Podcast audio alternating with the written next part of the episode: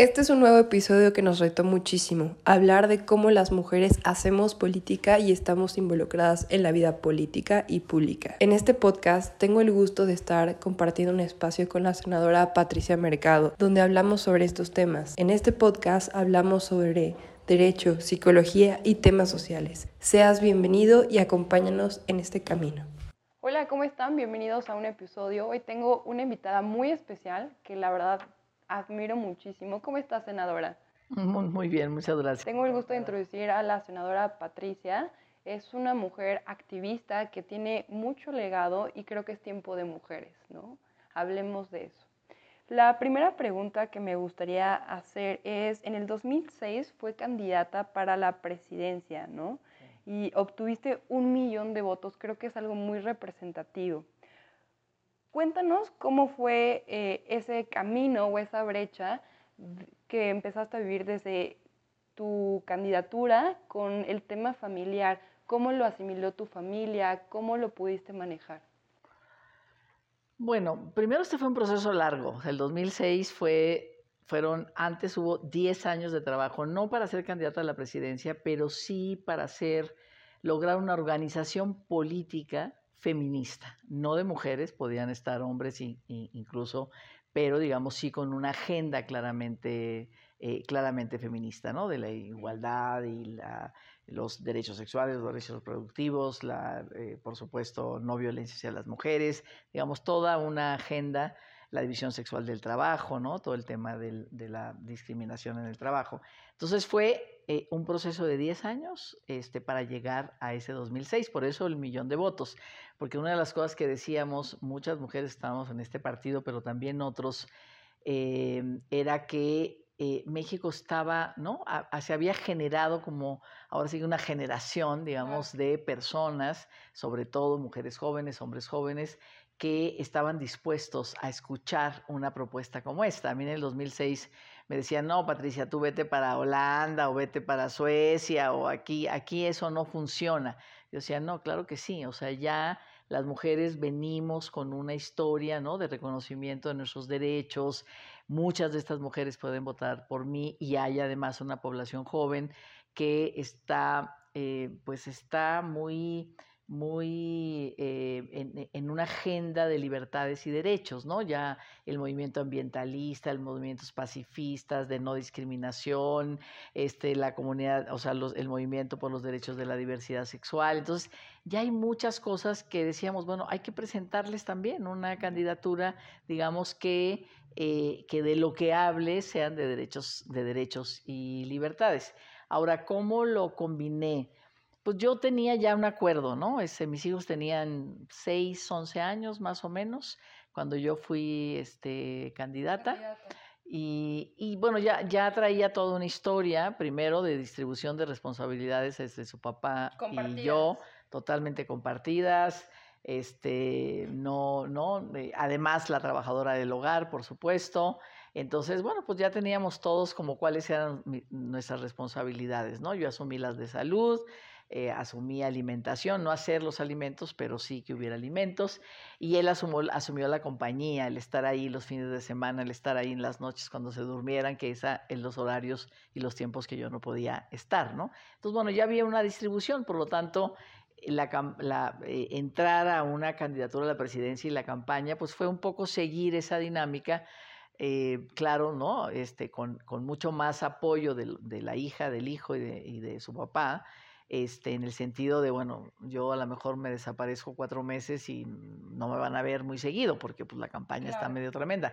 Pero ya veníamos, ¿no? Ya veníamos como una historia de años de, de, acuerdos de distribución de los cuidados y, del, hogar, y, del hogar, sí. ¿Cuál fue la experiencia para ti más significativa y cuáles fueron los techos de cristal que te enfrentaste como mujer en un ambiente político, ¿no? Donde históricamente era anteriormente un ambiente donde se tomaba más la participación de los hombres que de nosotras y creo que ya existe, existen tres, tres olas ¿no? del feminismo que venimos apoyando, alzando la voz como mujer joven, como activista en estos espacios. Gracias por recibirnos en, en, el Senado, en tu oficina y regalarnos un tiempo para las y los y los les jóvenes que están escuchándonos, ¿no? Pero ¿cuál fue tu experiencia a título personal? Eh, me imagino que no fue nada fácil pararte súper temprano, diversificarte en tus partes de tus sistemas, ¿no? Que viene siendo el hogar, la pareja, la política y también darte un tiempo para ti. ¿Cómo lo viviste? Y en consecuencia, ¿cuáles fueron esos techos de cristal que te enfrentaste como mujer en una vida pública? Bueno, eh, cuando yo fui candidata, que fue en el 2006, el techo de cristal era las mujeres no pueden ser presidentas, ¿no? O sea, una mujer no puede ser presidenta. Eso era como el ambiente, lo que se decía, ¿no? Había, como, como ya, lo, ya te lo había eh, planteado, digamos, nosotros estábamos convencidas, convencidos de que sí había una parte de la ciudadanía, ¿no? Que estaba dispuesta a votar por una mujer. Y que incluso, incluso muchas personas pensaron, muchas niñas y niños, que luego yo tuve mucho pegue con niñas y niños de que ya ahorita pues ya son jóvenes, ¿no? En el sentido de así de que mamá, papá, ¿cómo que una mujer? Ustedes voten por ella, ¿no? O sea, tengo muchas historias en ese sentido, sí, era, era muy, muy bonito eso, pegar con las niñas y los niños. Entonces, eh, nosotros decíamos, bueno, yo, o sea, es decir, sí hay una parte de la población que puede votar por una mujer, que estamos ya rompiendo como esos, pues ya no veníamos en la tercera ola del feminismo, ya, ¿no? Muchos cambios internacionales, nacionales, mucho reconocimiento de los derechos, ya las niñas y los niños, pues dan 50 y 50% en la escuela, ¿no? Entonces, ¿cuál fue el techo de cristal que rompí? Pues eso, decir, decir, sí puede haber mujeres candidatas, no sé si presidentas, porque yo era de un partido de muy reciente creación, entonces a lo mejor no, no era tan competitiva en términos partidarios, ¿no? Pero sí la agenda, los debates, lo que yo planteaba, pues era como muy distinto a lo que planteaban los otros, los otros candidatos. Entonces me enfrenté a ese techo. Creo que después de mi candidatura ya viene la candidatura de Josefina Vázquez Mota y luego Margarita Zavala y ahora otras dos mujeres que se están disputando la presidencia de la República, ¿no? Fue como, como que cambiaron, como que se aceleraron los procesos de que hubiese una sociedad mexicana que dijera, no, sabes qué, claro que sí, claro que sí puede haber una mujer presidenta. A lo personal y platicando con varias mujeres dentro del Senado, creo que es una, es una figura muy importante para las feministas, para las mujeres que estamos generando estos espacios porque alzó la mano de decir yo quiero participar, ¿no? Cuando, eh, para definir qué es un techo de cristal, me gustaría definirlo como son esas barreras invisibles. Las mujeres queremos ser parte de un ambiente político, de espacios públicos, pero existe cierta limitación por el simple hecho de ser mujer, ¿no? Y no por el tema de nuestras capacidades o todo, todo lo que una mujer puede ofrecer. Entonces eso creo que es, algo bien impresionante que, que, usted alzó la mano y dijo, yo quiero participar y un millón de votos en el 2016 es algo histórico, algo muy representativo y sabes que lo que tú decías, y que yo creo que ahora las mujeres jóvenes, ¿no? Tienen, se están enfrentando a eso en el sentido de una nueva relación, relaciones de parejas, digamos, distintas, diversas, de reconocimiento, de respeto. Claro que eso está generando mucha violencia, ¿no? O sea, tenemos 11 mujeres asesinadas por aquellos que deberían amarlas, ¿no? Todos los días. O sea, hay una, hay, un, hay una reacción también un poco este, violenta, pero también hay muchas nuevas relaciones en ese sentido, para poder acordar que tú no tienes que sacrificar para subir, ¿no? Y romper esos techos de cristal, ¿no? O, esas paredes, ¿no? Que solamente estamos en algunos nichos de actividades y no podemos irnos a todas las actividades de la vida laboral, profesional, política, porque estamos ahí metidas en ciertos, en ciertos espacios. Entonces creo que ustedes ¿no? Pues todas las mujeres jóvenes y los hombres jóvenes también en situaciones distintas, muchos de ellos, pues están entendiendo que, pues que ya, ¿no? Que eso no, ya no es parte de nuestra vida, de nuestra vida social, que ya no nos hace. Que existe una paridad, ¿no? O sea, creo que es algo súper importante. A más de 15 años de distancia, ¿qué cosas han cambiado para bien para las mujeres en situaciones y qué otras situaciones no han evolucionado desde aquel acontecimiento? Bueno, eh, estamos en paridad. O sea, en aquel momento, cuando yo fui candidata a la presidencia, este, apenas se reconocía que ninguno de los partidos debería de postular a más de un 70% de un género, decía la ley, ¿no? Este, estuvimos, estábamos en momentos donde se generaron algo que se llamó las Juanitas, ¿no? Que eran eh, hombres que ponían, más bien, para llenar la cuota, ponían mujeres de candidatas y el suplente hombre. Entonces el primer día del Congreso, esas mujeres pedían permiso para renunciar a su, a su, a su, curul o a su cargo y entraban, digamos, sus, sus parejas, ¿no? Que fue realmente ese una, un escándalo.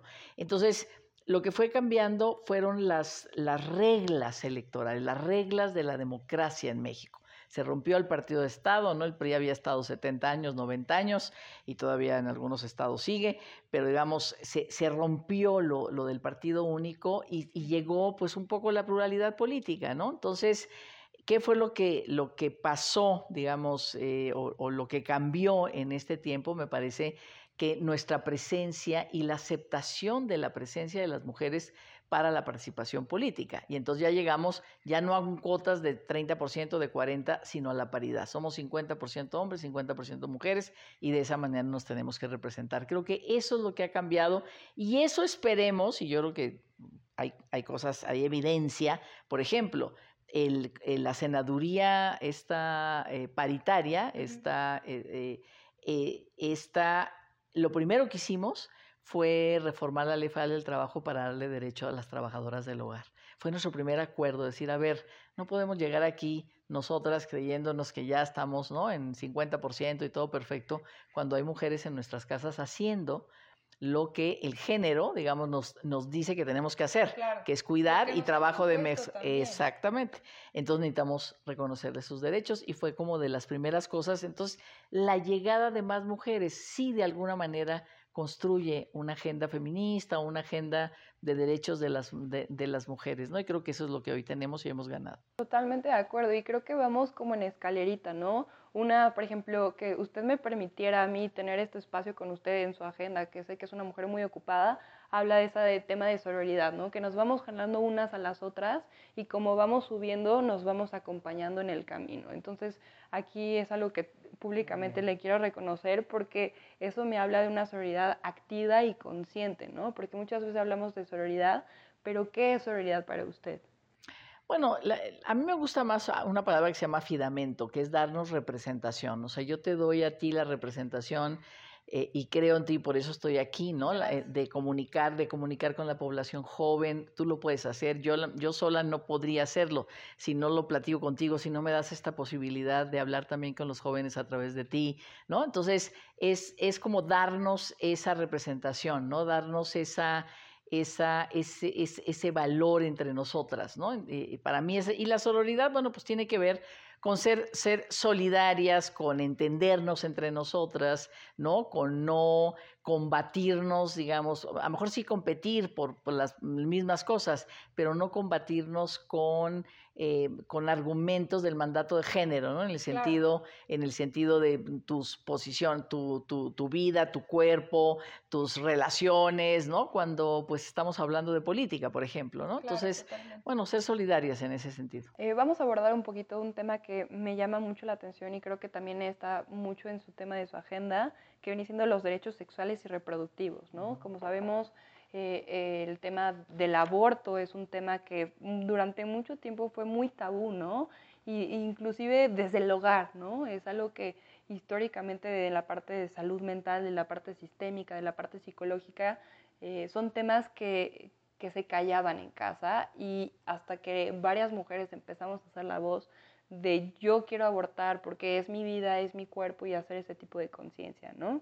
Entonces, como luchadoras por los derechos sexuales, ¿cuáles son los aspectos claves de esta lucha que consideras más urgentes en atender?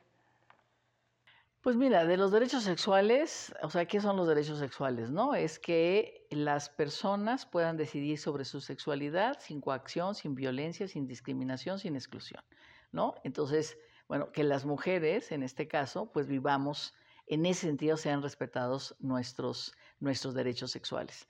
También es la educación en sexualidad. Me parece que siempre hemos dicho, necesitamos hablar de sexualidad desde los primeros años de la vida, digamos, de la escuela, en, el, en, la, en la parte, digamos, en la política educativa, hasta pues cualquier edad. Es decir, la sexualidad va cambiando, las necesidades, los placeres, los objetivos, ¿no?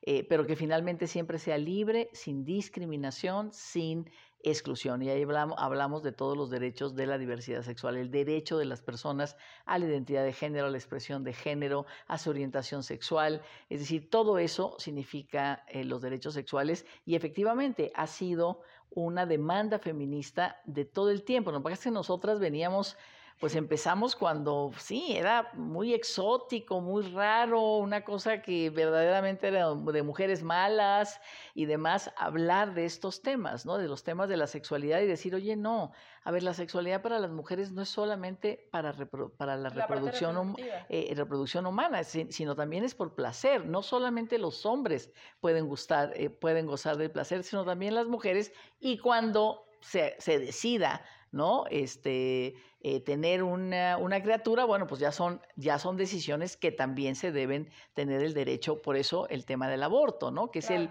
último recurso cuando falló el anticonceptivo, cuando falló este, ¿no? la, educación, cuando fallaron muchas cosas y que finalmente una mujer dice, bueno, pues lo que me haya fallado, yo no puedo seguir con este embarazo y que tenga la posibilidad del aborto.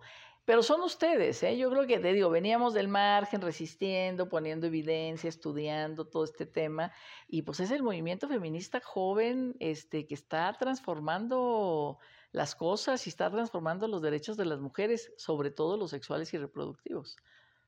Totalmente, y justo, o sea, es como, es mi vida, es mi cuerpo, y, y no solamente me gustaría definirlo como un último recurso, sino...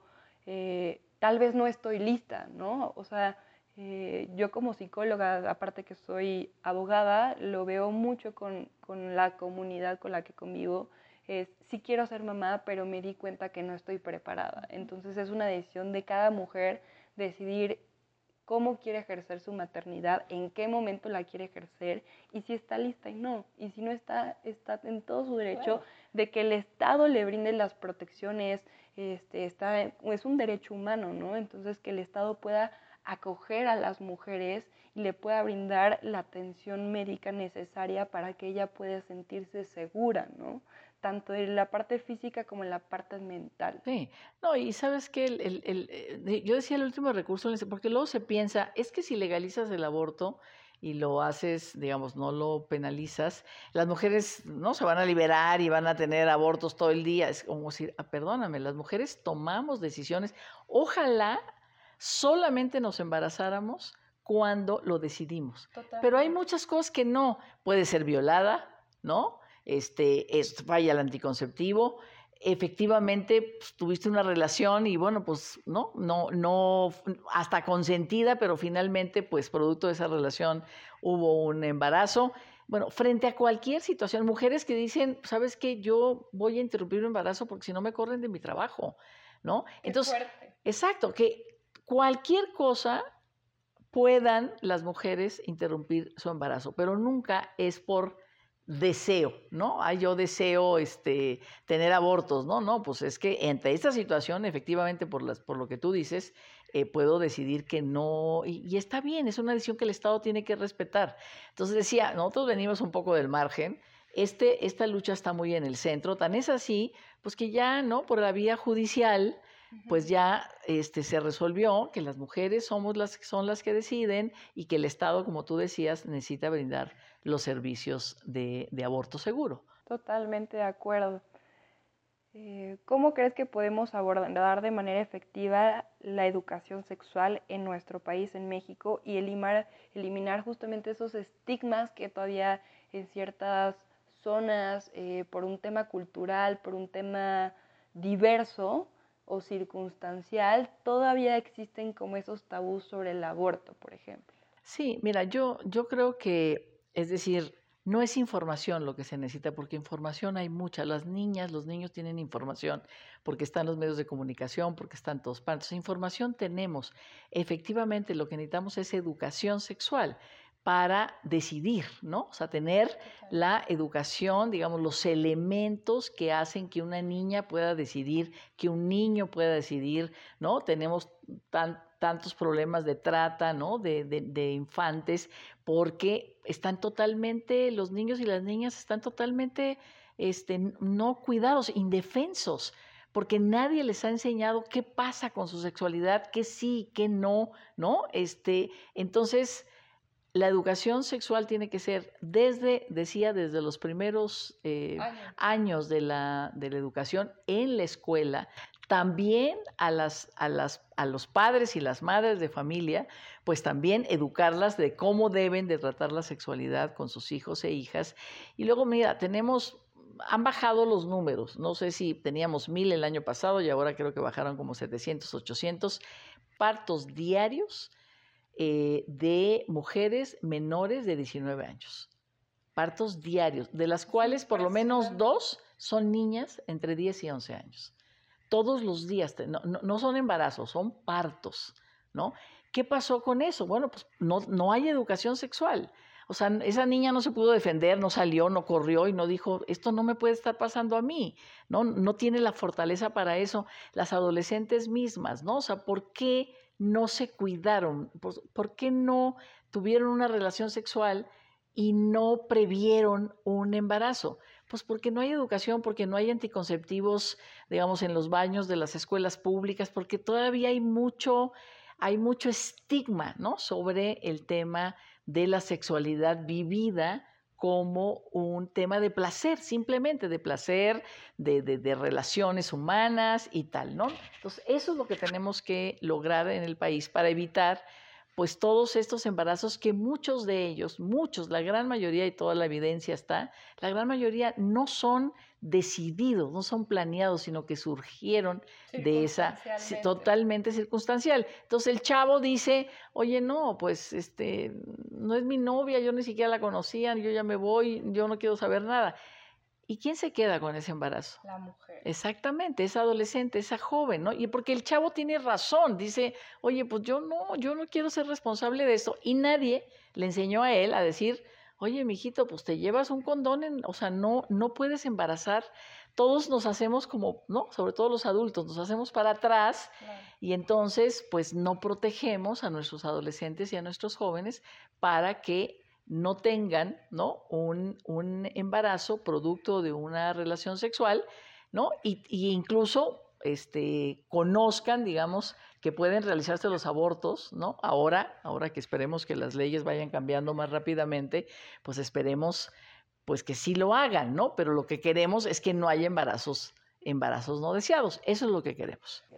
Claro, y también creo que sería importante que este tema del aborto seguro es disminuir el porcentaje de las mujeres que mueren por abortos clandestinos, inseguros, sí. Entonces es como de si las cifras están aumentando, de que están, estamos perdiendo como Estado a las mujeres que, que se están practicando un aborto, mejor vamos a ser un poco más conscientes y vamos a protegerlas y abrazarlas para que podamos el Estado con las mujeres trabajar en conjunto. Y creo que es algo que muchas veces se ve como el Estado que es el enemigo, pero realmente no. El Estado puede fungir como un aliado si así lo decía y así lo propone. A través de sus políticas educativas, políticas de salud, políticas de sociales, ¿no? O sea, podemos hacerlo desde muchos, desde, muchos lugares.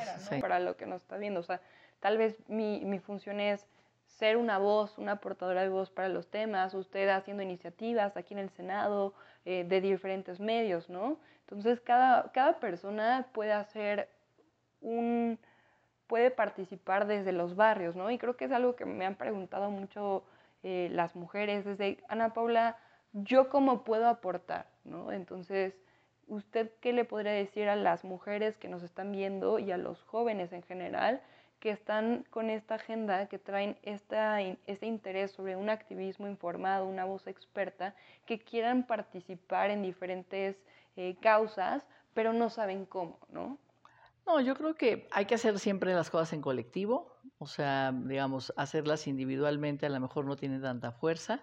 Por eso la movilización del feminismo joven es, ahora sí que ha movilizado tantas, tantos cambios y hemos llegado incluso a donde estamos en este momento, ¿no? Que es que, la Corte ordenó al Congreso la despenalización del aborto, sacarlo del Código Penal. Y eso es a partir de esas movilizaciones que se dieron en toda América Latina, empezaron en Argentina, en Chile, en Uruguay y terminaron en México, ¿no?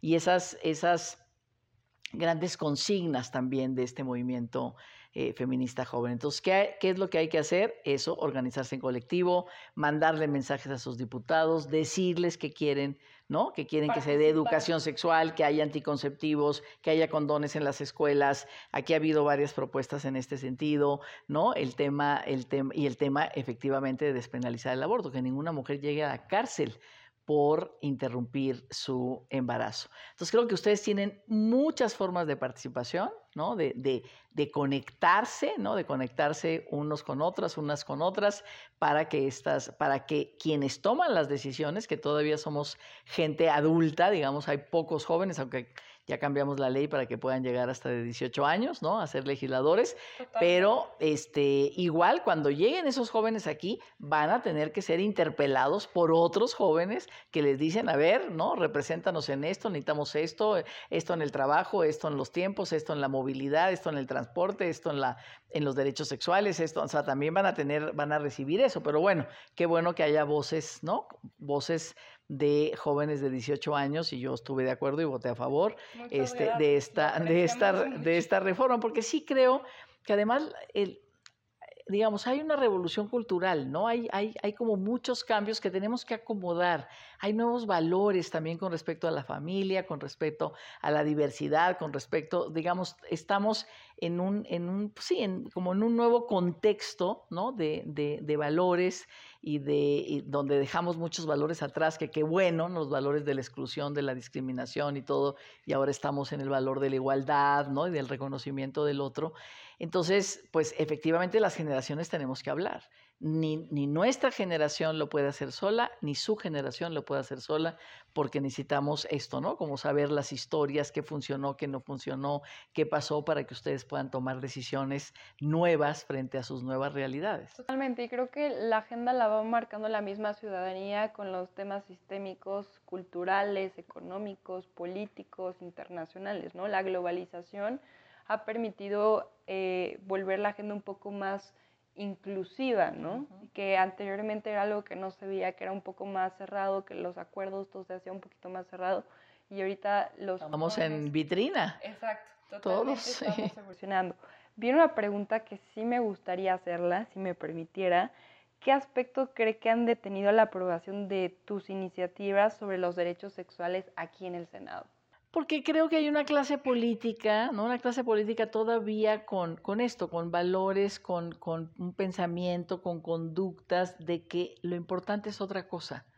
Esto tiene que ver más con la vida cotidiana, ¿no? O sea, con la vida cotidiana de las personas y todavía las y los políticos eh, estamos como más en nuestras agendas sin necesariamente conectar con la vida cotidiana de la gente, como que les parecen como temas medio rosas, medio que no les importan, o, o también temas que, que los enfrentan a las iglesias, a sus iglesias, ¿no? Sobre todo, pues en México la, la jerarquía católica, que no esté de acuerdo con estos temas, grupos, eh, grupos de poder económico muy conservadores en estos temas, ultra conservadores en estos temas que están trabajando porque eso no se apruebe y eso no avance, ¿no?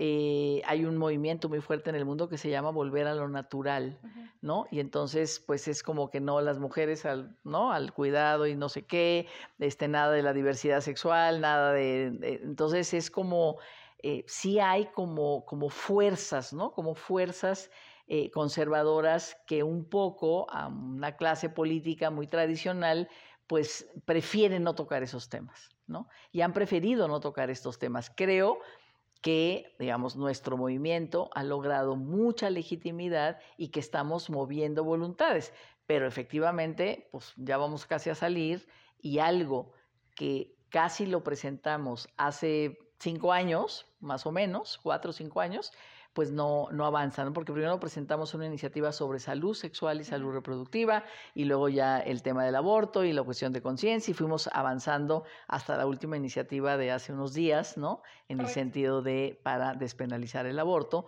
por la decisión de la Suprema Corte.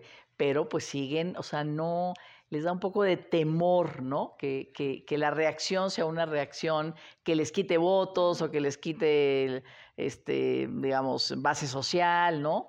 Que, bueno, vamos a ver, ¿no? Vamos a ver, pero creo que el movimiento feminista joven, ¿no? De hombres y mujeres jóvenes a favor de estos derechos, pues finalmente ustedes van a llegar a tomar las decisiones. Nosotros ya vamos de salida, ¿no? Claro, y creo que, o sea, realmente es por una falta de concientización de, de, de las personas que son un poquito más conservadoras o porque realmente no es conveniente para la agenda llevar esos temas conscientes como el tema de los derechos de las mujeres, el los derechos sexuales? Sí, pues mira, depende. Hay unos derechos que sí, ¿no? Este, que es una agenda que más o menos unifica a unos y a otras. Este, pero en, en específico derechos sexuales y derechos reproductivos, esa es una agenda. Por ejemplo, nosotros pues también casi desde que, mm, desde que llegamos aquí planteamos la prohibición de las mal llamadas terapias de conversión, que tú debes de conocer muy bien, ¿no? No hay nada que curar, es una orientación sexual y hay que respetar los derechos y las decisiones de las, de las personas y la vida de las personas, ¿no? no lo hemos podido sacar, va, viene, sube, baja, no, ya se votó aquí, se fue a la Cámara de Diputados, allá le hicieron cambios, entonces hay que mandarlo otra vez, pero no la terminan de mandar.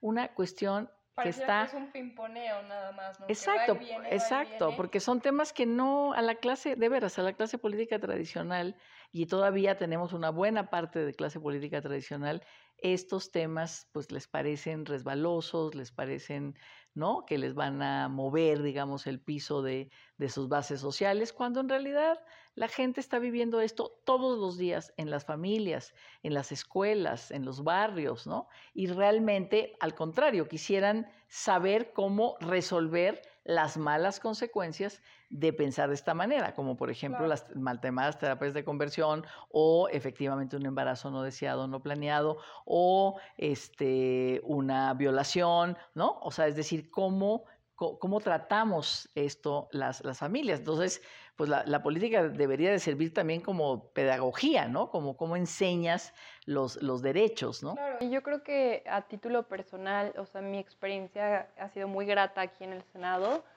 pero al final de cabo, eh, una senadora me dijo esto y lo escuché, es que al final de cabo estamos para servir, ¿no? Entonces, como usted está aquí sirviendo a la ciudadanía y que no, no se nos olvide la parte de que muchas veces la política se vive una deshumanización, ¿no? De que se, me cierro en una agenda, me cierro en vivir mi agenda, que me olvido de realmente cubrir las necesidades que están afuera, donde la gente en diferentes barrios, en diferentes colectivos, eh, existe mucha desigualdad, existe muchas situaciones que no se visibilizan y que justamente para eso es este tipo de contenido, para llegar a esas comunidades también, ¿no? Esa parte de inclusividad donde yo también, o sea, lo he compartido, claro que los políticos y las políticas sufren ansiedad, claro que tienen estrés, claro que llevar una agenda complicada es complejo, ¿no? Entonces es esa parte demostrarnos como humanos, ¿no? Porque la política muchas veces es, se, se, vive de otra forma, ¿no? Entonces estos espacios permiten tener una, una plática de uno a uno y mostrarnos no solamente como un servidor público, ¿no? sino también como un ser humano consciente que también tiene necesidades y que las comparte con la ciudadanía, ¿no? Sí, yo creo que la, una de las grandes fallas de la política es que no responde ¿no? a esos dolores humanos que se viven todos los días y que los tendríamos que resolver de manera colectiva, es decir, en la política, con una política pública, con una inversión presupuestal, con una reforma legislativa para resolver el problema.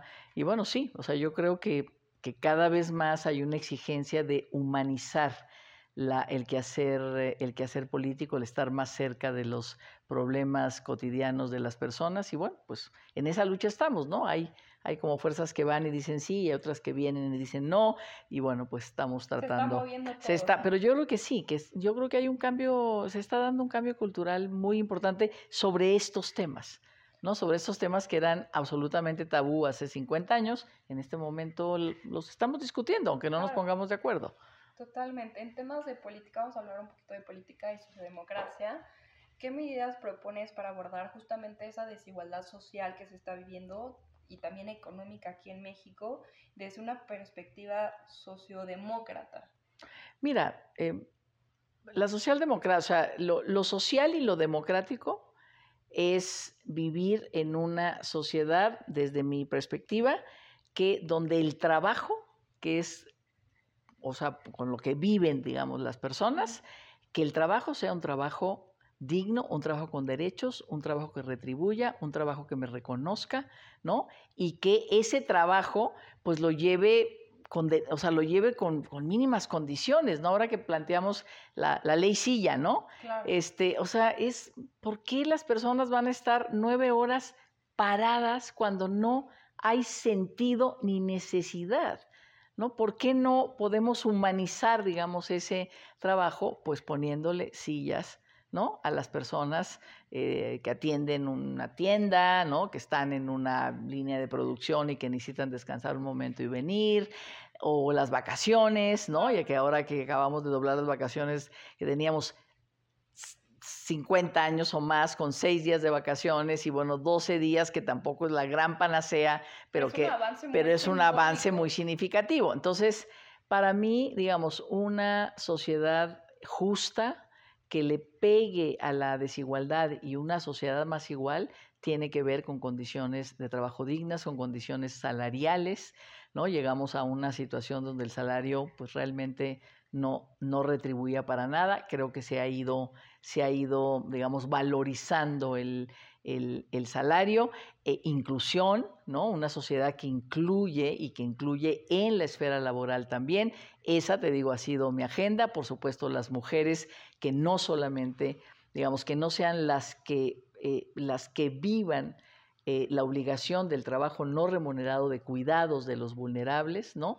y los hombres estén como aparte y la sociedad diga, bueno, pues eso le toca a las mujeres, pues aunque trabajen, ¿no? Aunque ganen menos y aunque miles de cosas, finalmente les toca el cuidado de las personas independientes. Entonces, eso no te da igualdad de oportunidades en el mundo laboral, ¿no? Tenemos brecha salarial, tenemos el acoso y la violencia en el mundo del trabajo. Entonces, bueno, pues una sociedad que le apueste a lo democrático, es decir, a la inclusión y a la participación, y le apueste a la igualdad y a la justicia, pues tendría que resolver, digamos, todos estos eh, asuntos, ¿no?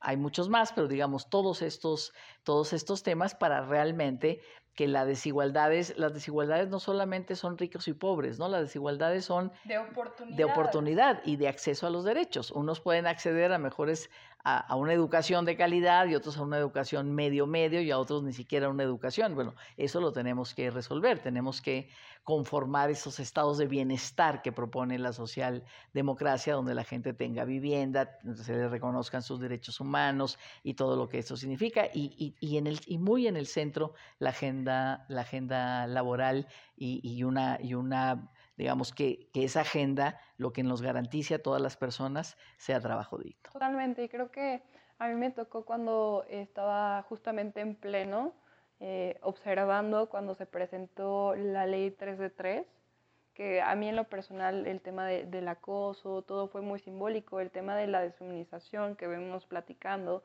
la ley silla, ¿no? Como se, se nombra, es como cómo una silla puede cambiar la vida de una persona, el tema del trabajo no remunerado para las mujeres que se dedican al hogar, que también ellas tengan oportunidades, porque muchas veces se han enfrentado con, es que no puedo salir de mi casa porque ¿quién me va a cuidar a mi niño, no?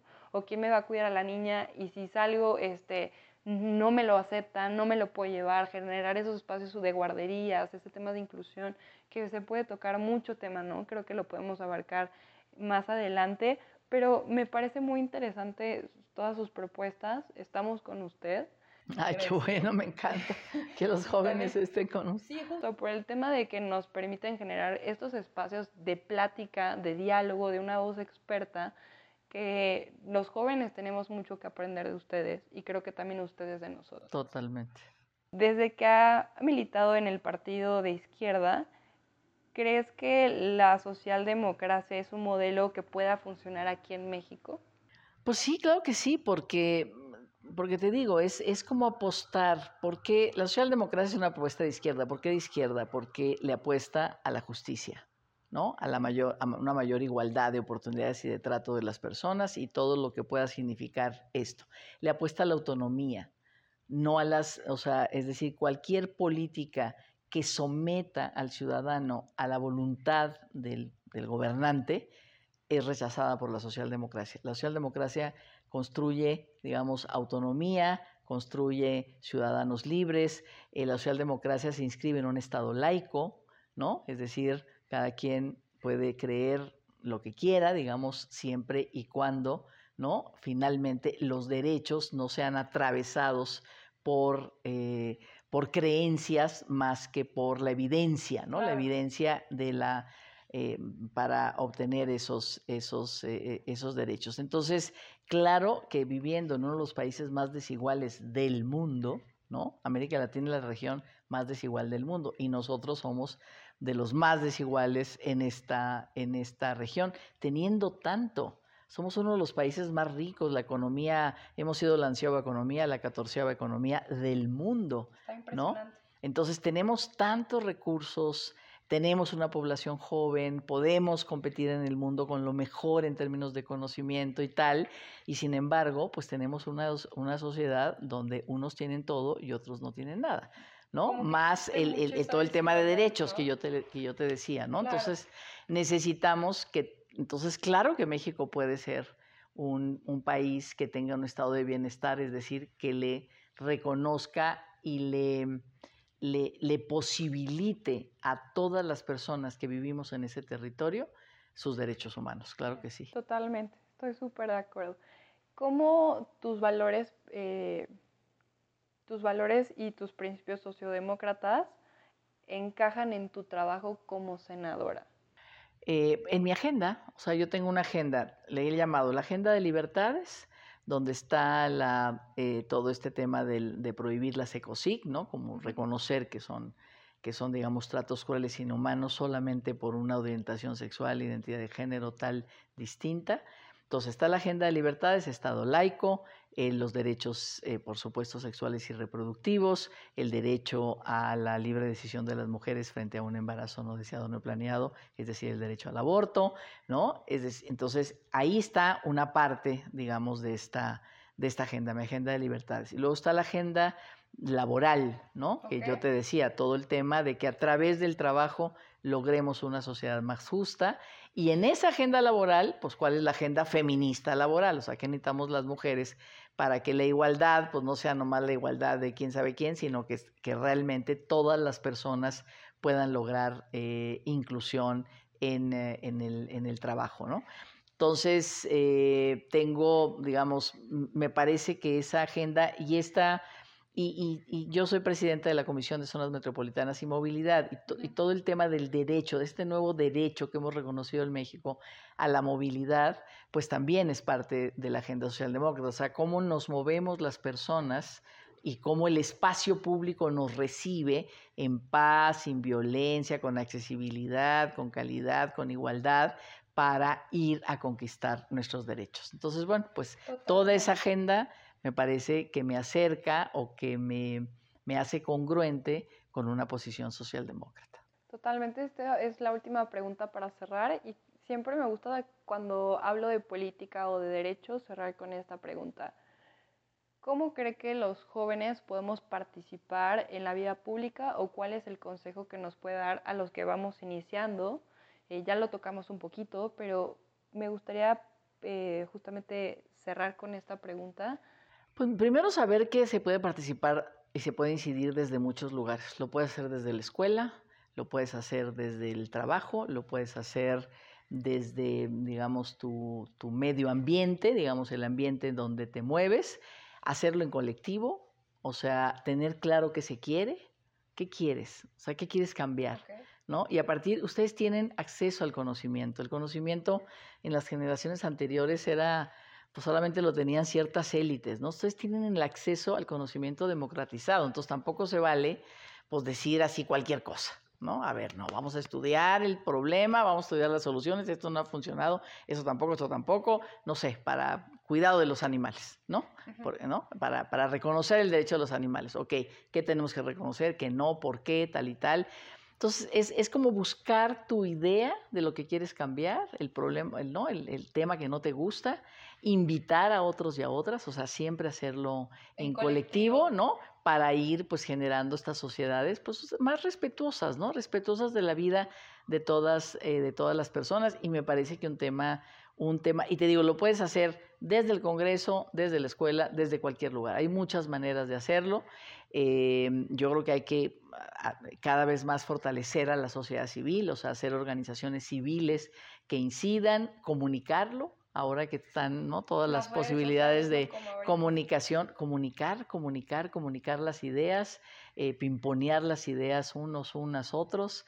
Eh, ¿Qué más podría decir? Y bueno, y también llegar a los espacios de toma de decisión, por supuesto que sí, ¿no? Aquí cada año se hace un parlamento juvenil, cuál propuestas hay, qué iniciativas hay. Hicimos un, parla un parlamento de jóvenes LGBT, sí. salieron 16 propuestas legislativas extraordinarias, un gran parlamento, este, ¿no? muy buena comunicación, muy buenos los tiempos, la participación. Así es que, pues, es eso, ¿no? O sea, encontrar tu lugar, a lo mejor de desde dónde quieres participar. Exacto, o sea, un tema de tu interés y de ahí empezar a movilizar. Exacto, exacto. Patti, muchísimas gracias por eh, esta entrevista. Compártenos tus redes sociales para las y los jóvenes y la, la comunidad que te quiera seguir, que quiera saber un poquito más de tus propuestas, de, de ti como, como persona. ¿Dónde te podemos encontrar? Pues me pueden encontrar en pat-mercado, me pueden en X, me pueden encontrar en Patricia Mercado Castro en Instagram, me pueden encontrar, se pueden comunicar conmigo a través de mi correo, ¿no? patmercadoc, arroba gmail, eh, pues ahí me pueden encontrar. Muchísimas gracias y esto fue una cláusula más. Nos vemos en la siguiente. Bye.